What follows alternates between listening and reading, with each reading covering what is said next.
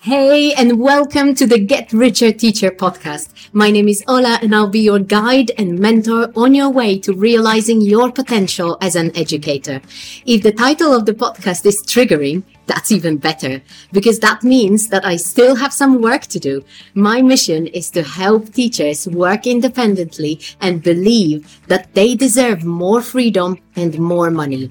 As a teacher, you are allowed to work with your perfect students rather than some random people challenging how much you charge and asking why so much.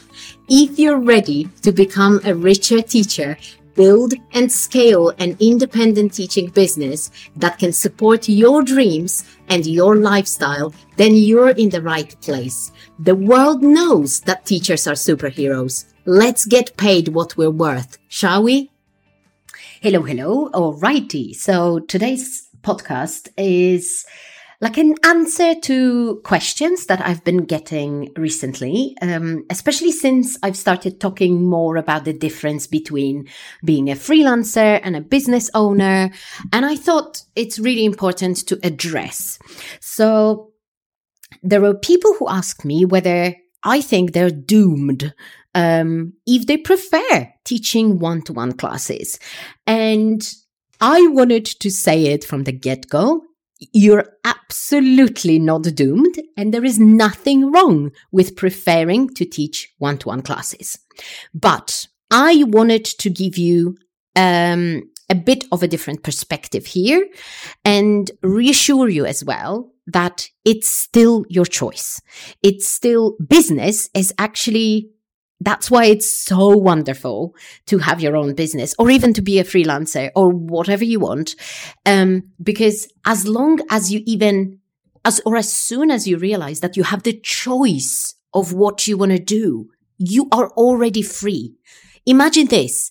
You are a newly qualified teacher and your first instinct is to go look for a job, right? That's what happens in most cases. You start working for a language school, but you have literally no control over whether you teach groups or you teach one-to-ones or if you teach um, beginner level or advanced level.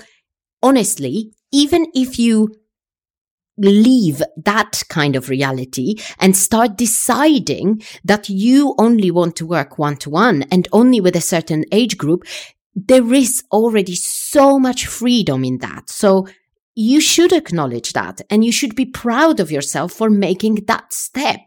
So I would never, um, you know, criticize or in any way bring down people who decide to teach one to one classes. But now I want to go back to how my perspective on one to one classes has been shaped and how it's changed over the years. So my first understanding when I first started seeing how the language world works was that a lot of teachers start their one to one classes as a way of making extra income. So um, the way it works in Poland, but I'm sure everywhere else as well, is that teachers work in state education or in language schools. And on the side, they also have one to one students. Very often, that was my case as well, they work in language schools. And then there is this one student who says, Hey, but could I have private classes with you? They say yes, whether it's legal or not, whatever. Um, and that's how it starts.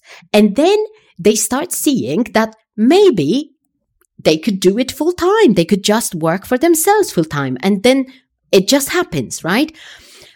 Another way is that uh, there are lots of teachers, not only language teachers, who tutor on the side or maybe not even on the side. They just decide, okay, there is demand for maths, for English, for German, for whatever, because children at school need that extra support. They need extra support with their homework, with their school material. So they tutor. And that's what I understand by tutoring. Tutoring is helping people with, or, and usually school children with things that they are doing anyway in school, right?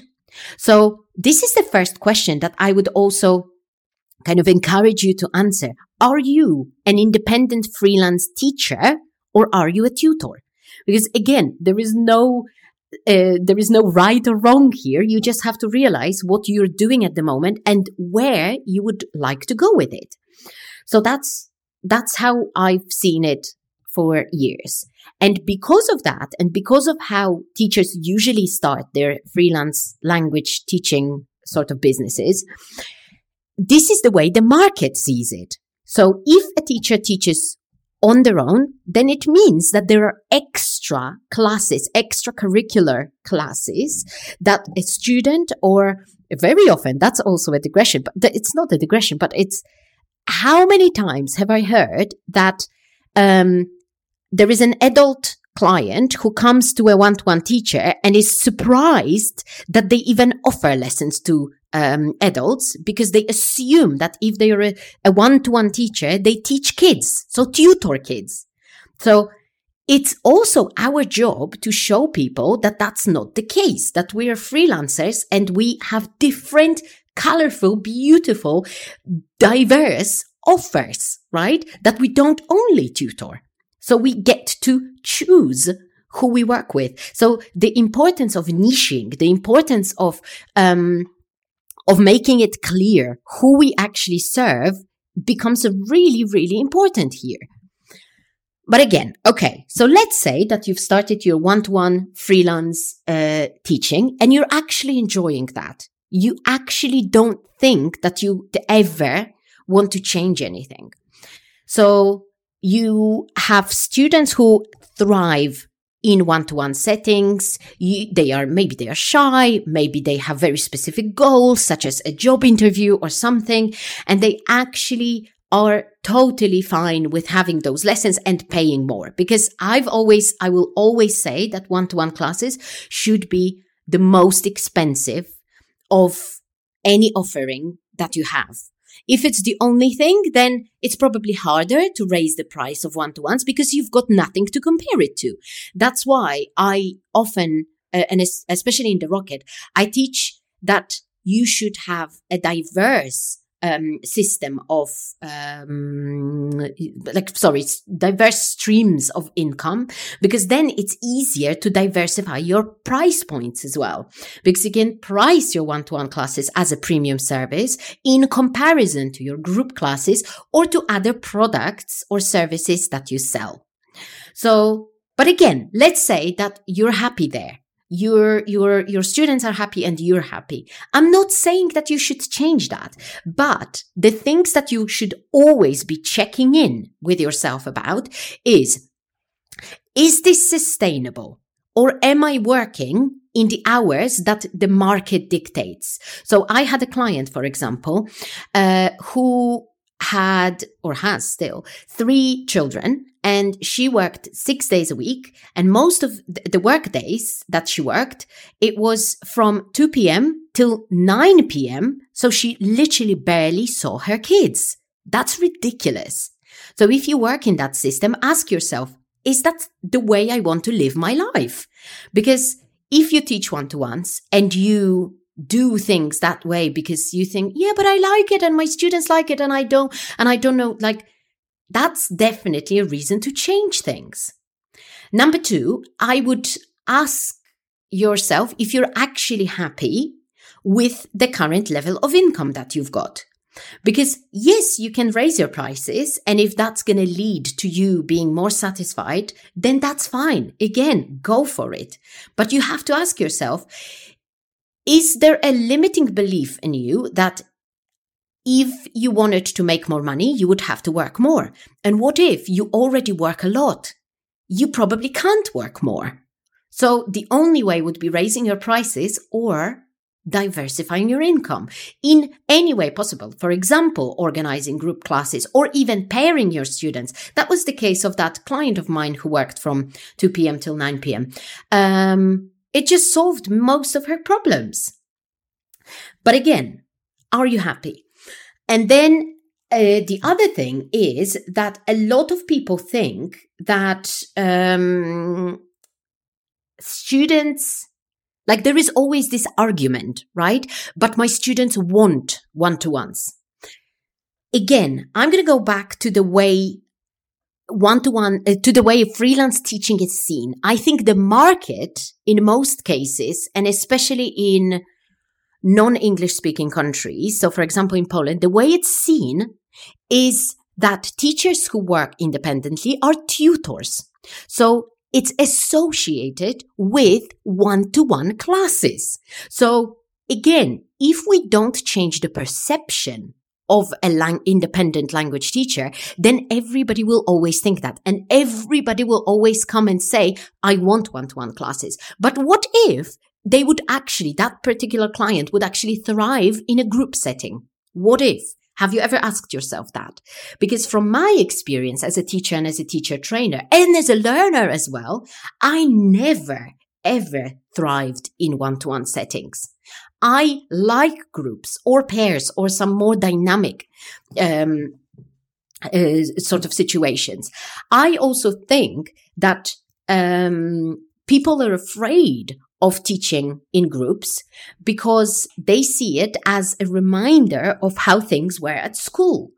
But let's be honest. Sorry, if you work independently and you would run a group class that you may not know now how to, um, and you wouldn't invite 30 people and sit them at their desks and give a lecture, right? You would do things in your own way that is, has your magical sauce that you use anyway in your one to one classes and you would make it work. But it does take a lot of effort to show the market or your audience that there is value in that as well, right? So the argument that students want one to one classes is like, I feel like in a lot of teachers, they show that that a, huge amount of fixed mindset here. So they think that because the market says that or the clients say that, there is nothing they can do about it. There is honestly, I think you can do everything about it. Starting from your messaging to the way you present yourself, to the way you market, to the way you show the benefits of groups and, um, and even the price points, even marketing uh, it in the way that the price becomes more attractive. Um, so that's that's what I think here. And then there is another uh, side of that coin. Um, I genuinely think that language is such a social experience. Using a language is such a social experience that being only um, exposed to one model of the language, which is the teacher in a one-to-one setting may be limiting. And I'm not saying limiting for everybody, but limiting in many more cases than people think. For example, honestly, I don't think children uh, should be learning in a one-to-one setting. Very subjective, but I don't think that. I think they should be learning in a group or with a peer because they should be having fun with language. I don't think there are many situations, there are many cases in which we can provide that fun.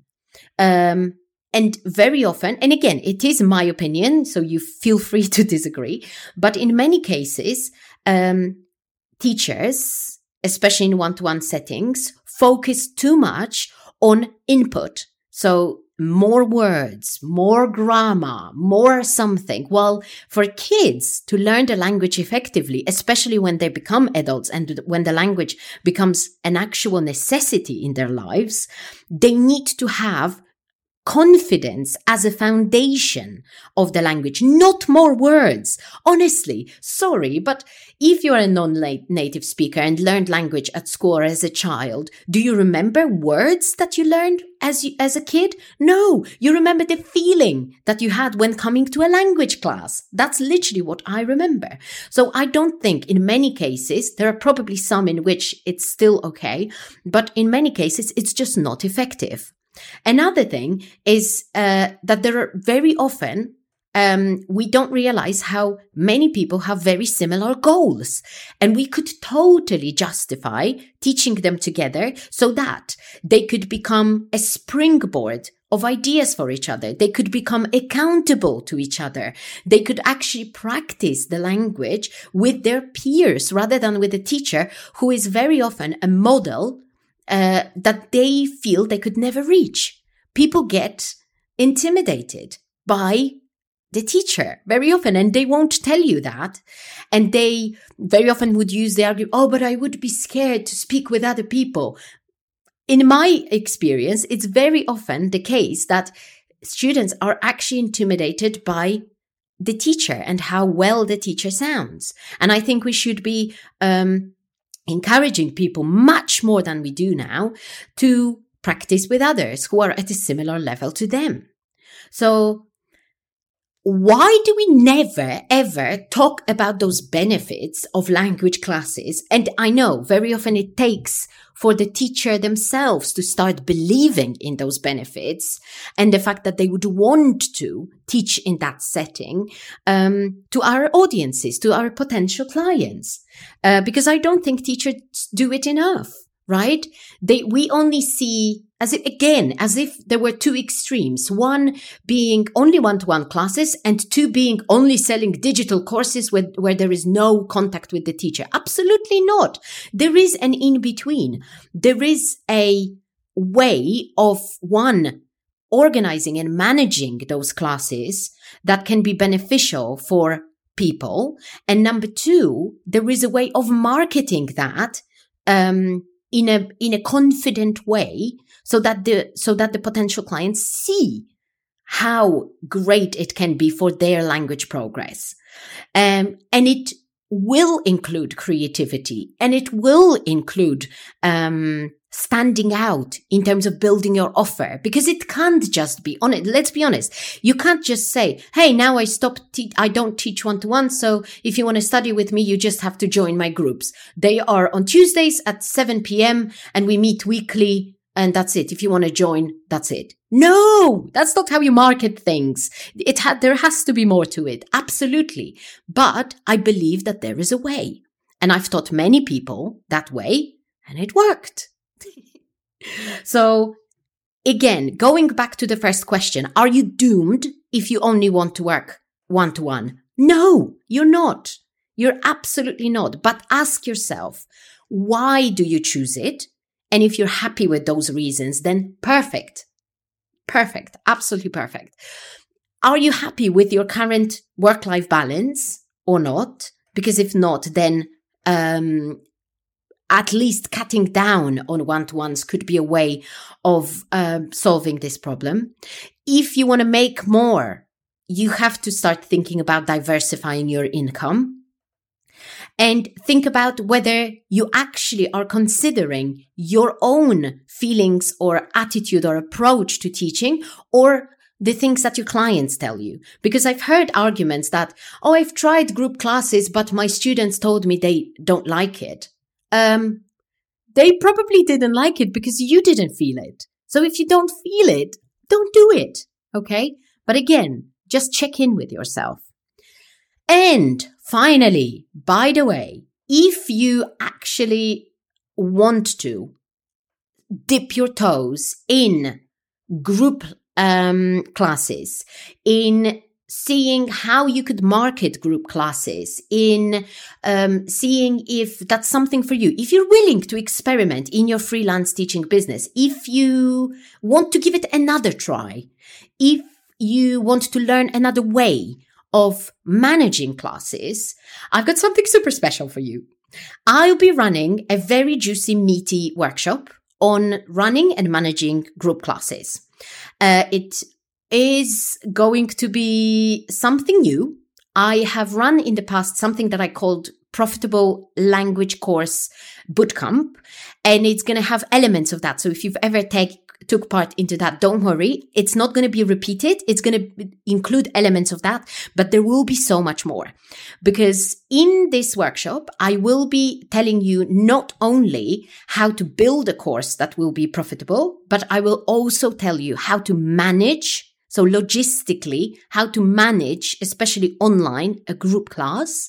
I will tell you, I will give you tips on how to price it and I will show you a strategy for marketing it. So it will be a full blown training on group lessons online for language teachers. All right. If that sounds like something that you would want to try or try in a way that might work a little bit more effectively, then you are invited. The link uh, to the training is in the bio. It's a paid training, but um, it is going to be extremely useful um, because I've been hearing this too much and I've decided to do something about it. And um, if you have any questions, I'm obviously super open to them. So message me on Instagram or via email. And otherwise, I hope to see you there. Again, it's if you want to stay with one to ones, it's totally fine. You're not a worse teacher if you do. You're not less um, your your work is not less valuable. Okay, you only the only thing you have to do is to ask yourself about your goals and check in with yourself about your current situation because very often people get stuck on an autopilot. If you're not stuck on an autopilot and you just want to work for yourself um, in that way and shape and pattern that you're working at the moment and it's working for you, go for it. Okay? Go for it. Um, thank you so much for today. I hope to see you in the training if you feel called to sign up and see you next week. It's not your fault that you don't know how to make good money as a teacher or how to market your teaching. Nobody's ever taught you, but I'm on a mission to change that. Teachers make the world a better place and they can be excellent at business. They just need direction. That's what I'm giving you here and on my YouTube channel under the same name. Make sure that you also follow me on Instagram at Ola underscore coaches underscore teachers and check out my website www.olakowalska.com to see if any of my paid offers, including my one-to-one coaching, my business foundation course, The Rocket, or my membership for teachers in business could be the right fit for you. I'll see you soon in the next episode.